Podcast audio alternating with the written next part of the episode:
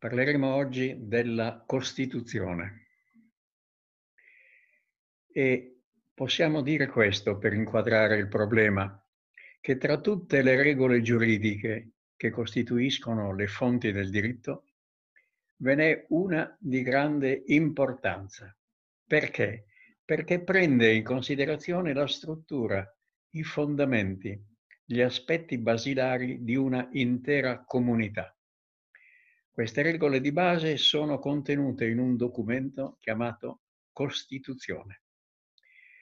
La Costituzione è formata quindi da regole giuridiche essenziali, basilari, e nella stessa Costituzione vigente, alla diciottesima disposizione transitoria e finale, la Costituzione è definita come legge fondamentale della Repubblica. La Costituzione è quindi la legge delle leggi, la legge più importante. Potrebbe essere paragonata alle colonne che reggono la struttura architettonica di un edificio, oppure al tronco di un albero dal quale si dipartono i rami. Insomma, dalla Costituzione derivano poi le altre regole giuridiche, leggi ordinarie statali, regionali, statuti, regolamenti. Insomma, la Costituzione è formata da regole giuridiche che si pongono in alto, al vertice della scala gerarchica, e tutte le altre leggi e norme sono collocate sugli scalini inferiori di questa scalinata. La Costituzione ha anche poi altri significati. Innanzitutto è un documento che registra un patto sociale, un contratto sociale tra le diverse forze politiche in un determinato momento storico. È stata anche definita come decisione politica fondamentale, battesimo giuridico del potere, circuito decisionale. Insomma, c'è però un aspetto che è importante, che la Costituzione rappresenta l'anima, la parte interna, più viva e più vera dell'organizzazione politica a cui si riferisce, e contiene dei valori, cioè delle scelte di fondo tra diversi sistemi di governo, tra i rapporti tra le persone. Tutti questi sono espressi in modo sintetico nelle norme della Costituzione. Però attenzione, bisogna anche distinguere quali sono le espressioni della Costituzione che indicano dei termini generici, delle promesse rivolte verso il futuro, formule ambigue e non vincolanti, perché la stessa Costituzione è stata usata come promessa politica o un documento di propaganda.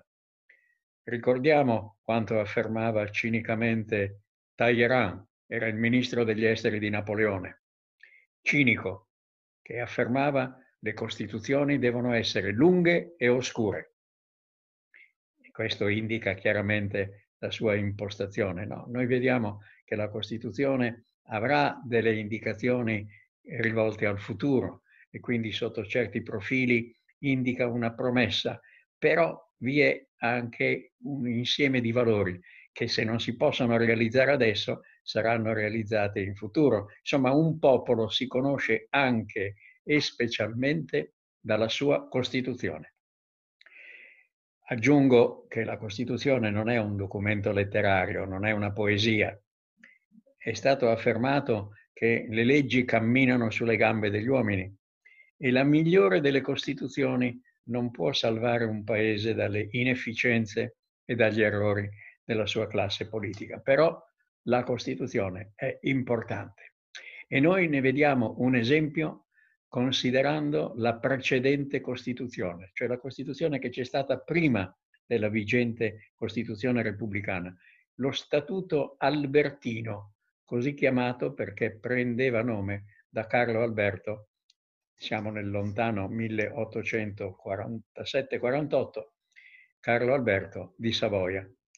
Questo Statuto Albertino ha avuto un significato importante e lo ha ancora nella nostra storia, perché non è stato deliberato da un'assemblea costituente, no, è stata una Costituzione concessa in via graziosa dal re, emanata in fretta nel marzo del lontano milleottocentoquarantotto, nel timore che si verificassero nel piccolo Piemonte dei moti rivoluzionari simili a quelli che erano già avvenuti in altri stati europei, per esempio a Vienna, dove avevano fatto cadere il ministro, degli, il ministro importante Metternich. Lo Statuto Albertino era di stampo conservatore e non lo si volle neppure chiamare Costituzione, perché questo nome faceva paura, ricordava troppo le costituzioni giacobine della Rivoluzione francese. Fu quindi chiamato Statuto, con un inganno lessicale, perché questo nome rammentava, poteva rammentare le antiche libertà comunali, quando i comuni erano regolati da questi statuti, ma era un nome ingannevole, perché in realtà questo statuto non era stato deliberato dalla collettività e per giunta il contenuto di questo statuto era l'impronta di uno Stato accentrato, con scarse libertà politiche e sociali. E questo modello conservatore, dal piccolo Piemonte del milleottocentoquarantotto, fu poi applicato dal milleottocentosessantuno in poi al Regno d'Italia. Lo Statuto Albertino, per un singolare ritmo della storia, è durato cento anni, dal marzo del milleottocentoquarantotto fino al dicembre del millenovecentoquarantasette. Può essere paragonato alla facciata di un edificio al cui interno sono state fatte grandi modificazioni che però non si sono viste all'esterno. I cambiamenti che sono avvenuti con i governi Crispi, Giolitti e dal millenovecentoventiquattro in poi col governo autoritario fascista sono avvenuti all'interno di questa facciata giuridica.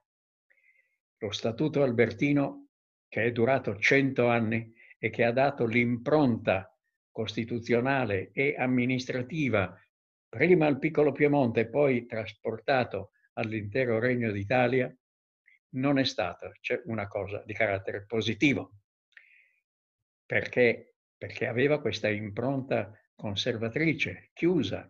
Il modello era non soltanto lo Stato napoleonico, ma addirittura era costituito dalle costituzioni belga del lontano milleottocentotrenta, che erano per quell'epoca quelle più conservatrici e direi reazionarie. Quindi sotto questo profilo non è stato un elemento positivo. E Carlo Alberto di Savoia ci ha lasciato una pesante eredità che scontiamo ancora nelle strutture amministrative del nostro Paese.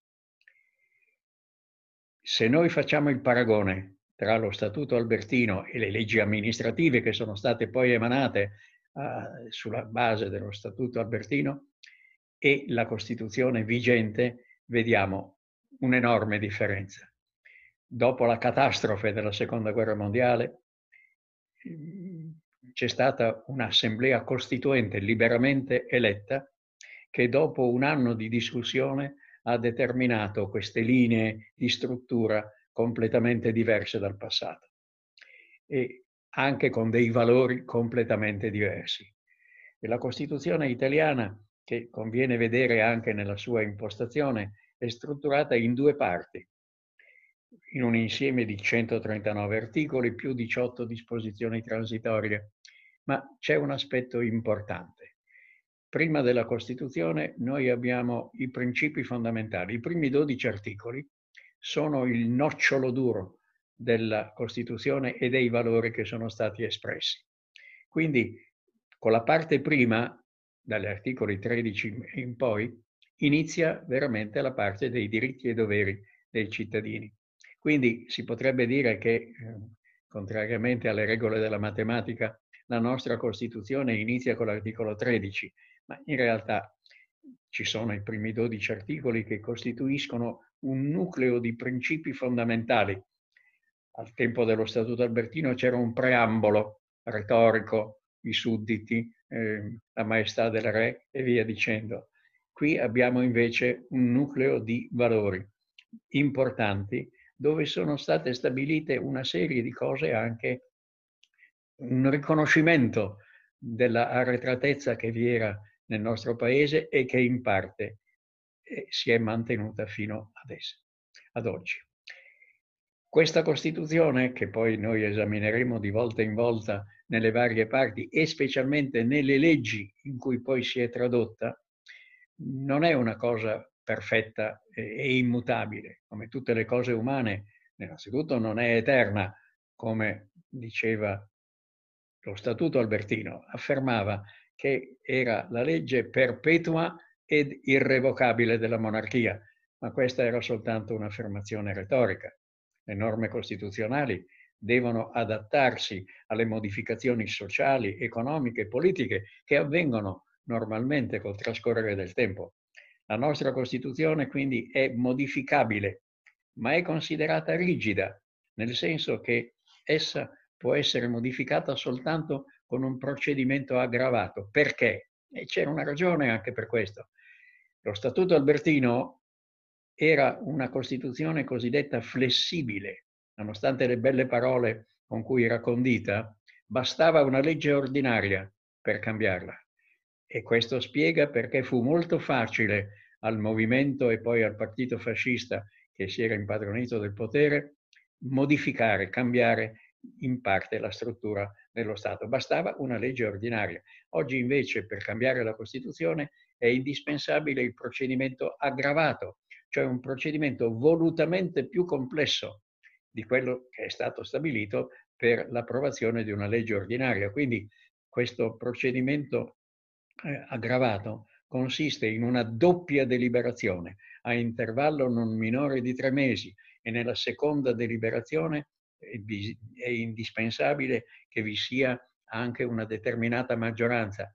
In altre parole, si può cambiare la Costituzione, certo, però non è soltanto espressione della maggioranza. Per cambiare la Costituzione è indispensabile anche il consenso di parte della opposizione, in modo che vi sia una, un consenso particolarmente maggiore. Quindi queste successive deliberazioni eh, stabilite per la modifica della Costituzione indicano proprio che si è voluto rendere rigida la Costituzione, non perché non si possa cambiare, ma perché si, si cambia con difficoltà e dopo una, un consenso notevole. Recentemente è stata fatta la proposta di qualche modifica, nella modifica della Costituzione, che non è stata approvata, ehm, anche con un referendum.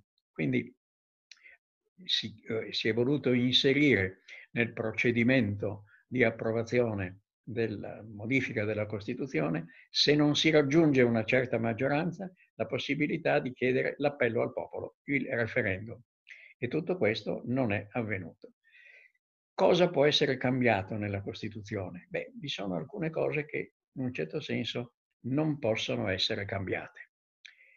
Il limite esplicito è stabilito nell'articolo centotrentanove, che prevede che la forma repubblicana non può essere oggetto di revisione costituzionale. È un problema superato. Oggi i contrasti che vi erano nel passato tra repubblica e monarchia sono completamente superati, però si è stabilito che come si è giunti per passare dalla forma monarchica alla forma repubblicana attraverso un referendum istituzionale che, si è, che è avvenuto nel millenovecentoquarantasei, così nell'ipotesi che vi fosse una maggioranza o un orientamento favorevole alla monarchia, per poter ritornare a questo nuovo sistema di Stato e di governo, è indispensabile, sarebbe indispensabile ancora un altro referendum. Quindi non una revisione costituzionale mediante eh, quindi una deliberazione del Parlamento. Più delicato è il problema del cambiamento della Costituzione dei primi dodici articoli. I primi dodici articoli sono stati incapsulati nel titolo Principi fondamentali, come se fossero proprio i, i pilastri, i basi, le colonne che reggono l'intero sistema. E quindi secondo alcuni non sarebbe possibile, per esempio, cambiare l'articolo tre della Costituzione che prevede l'eguaglianza o l'articolo due che prevede i diritti inviolabili dell'uomo. Si è detto, tutto si può cambiare. Volete modificare l'intera impalcatura dello Stato? Bene, cambiate completamente tutti i principi fondamentali, perché costituiscono come un blocco unitario, un insieme di valori che non possono essere modificati. Naturalmente la Costituzione dal millenovecentoquarantotto in poi ha subito alcune modifiche, i più importanti, rammentiamo soltanto, poi ritorneremo su questo argomento. Il cambiamento più rilevante è avvenuto nel titolo quinto, specie nei rapporti fra Stato e Regioni. Questo è il cambiamento più rilevante che c'è stato, perché le Regioni dal millenovecentoquarantotto in poi hanno atteso parecchio prima di essere costituite. Le Regioni a statuto ordinario sono state poste in essere nel millenovecentosessantanove settanta, poi però hanno sempre di più ampliato la loro potestà, anche la loro potestà decisionale legislativa, e di tutto questo noi abbiamo la traccia nel cambiamento che vi è stato nell'anno duemila del titolo quinto, con tutta una serie di impostazioni nuove, di principi di sussidiarietà, di differenziazione, di adeguatezza. Insomma, il cambiamento più rilevante che c'è stato e che è ancora in atto riguarda proprio questo sistema dello Stato, che non è centralizzato, bensì dovrebbe essere sempre di più basato sulle autonomie regionali e sulle autonomie locali. Un'ultima cosa, un'ultima notazione: quando si parla di Costituzione, noi parliamo della Costituzione nella forma che vediamo, in questi centotrentanove articoli più le diciotto disposizioni transitorie e finali, transitorie perché servivano per risolvere certi problemi di transito, di passaggio tra il precedente sistema e quello di adesso, e quelle finali che costituiscono il sigillo eh, complessivo e finale della Costituzione.